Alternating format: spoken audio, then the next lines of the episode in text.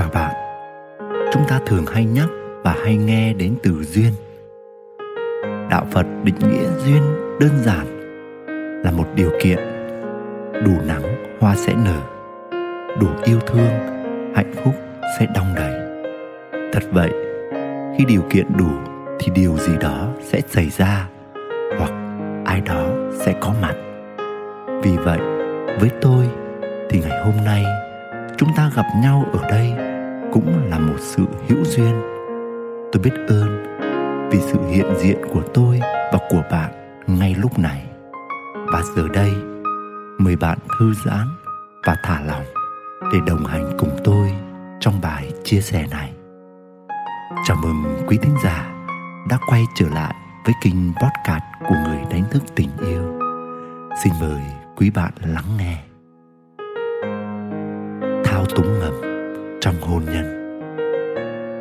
Lâu ngày ngồi cà phê với thằng bạn thời cấp 2 Tôi với nó uống hết 6 ly nước, Vẫn chưa buôn chuyện xong.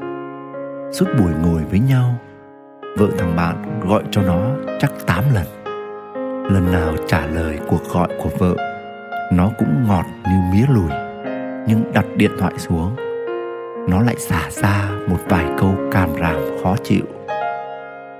Tôi mới hỏi mày khó chịu thì thể hiện với vợ là khó chịu đi. Sao mày phải diễn vậy?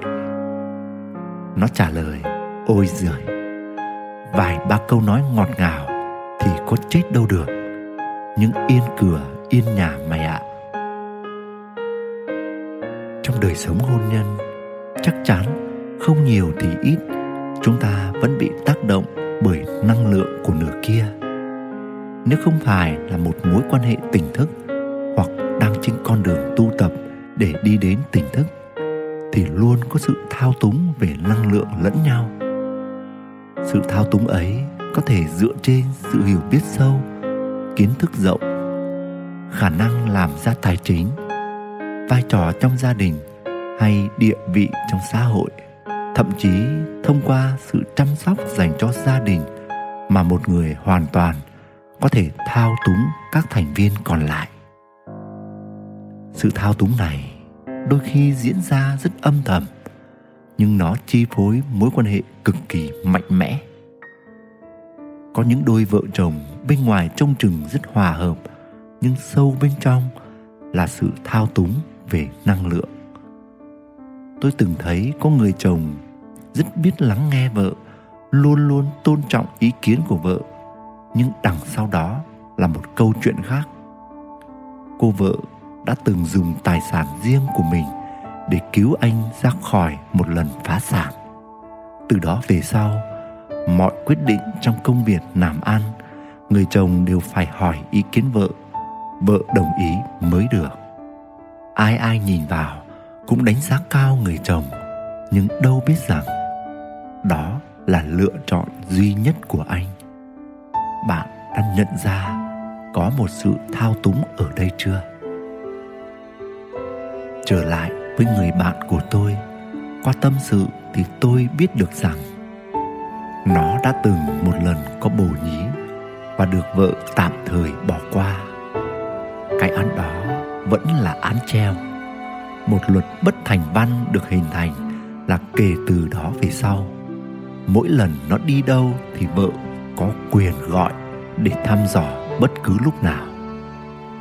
Bạn có nhận ra có một sự thao túng ở đây chưa? Ai cũng có những điểm mạnh, điểm yếu, những việc làm tốt đẹp và cả những lỗi lầm. Trong một mối quan hệ, hai bên rất cần hỗ trợ và nâng đỡ nhau để cả hai cùng hoàn thiện và thăng tiến. Đừng chụp lấy một điểm yếu hay điểm bất lợi gì của nửa kia để rồi cho mình quyền thao túng họ, thử hỏi bạn chọn mối quan hệ tốt đẹp hay bạn chọn làm trời làm đất cho thỏa mãn bản ngã của mình? Và nếu bản thân bạn là người bị áp bởi năng lượng của nửa kia, hãy tìm lại chính mình, hãy làm vững mạnh nội lực của chính mình.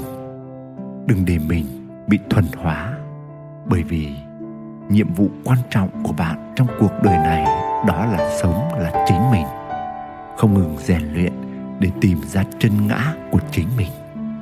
Nếu bạn cho phép mình bị thao túng năng lượng, không chỉ mối quan hệ hôn nhân của bạn không ra gì, mà hành trình linh hồn của bạn cũng sai đường lạc lối. Nguyễn đức quỳnh, người đánh thức tình yêu. Quý thính giả đang nghe trên kênh podcast của người đánh thức tình yêu.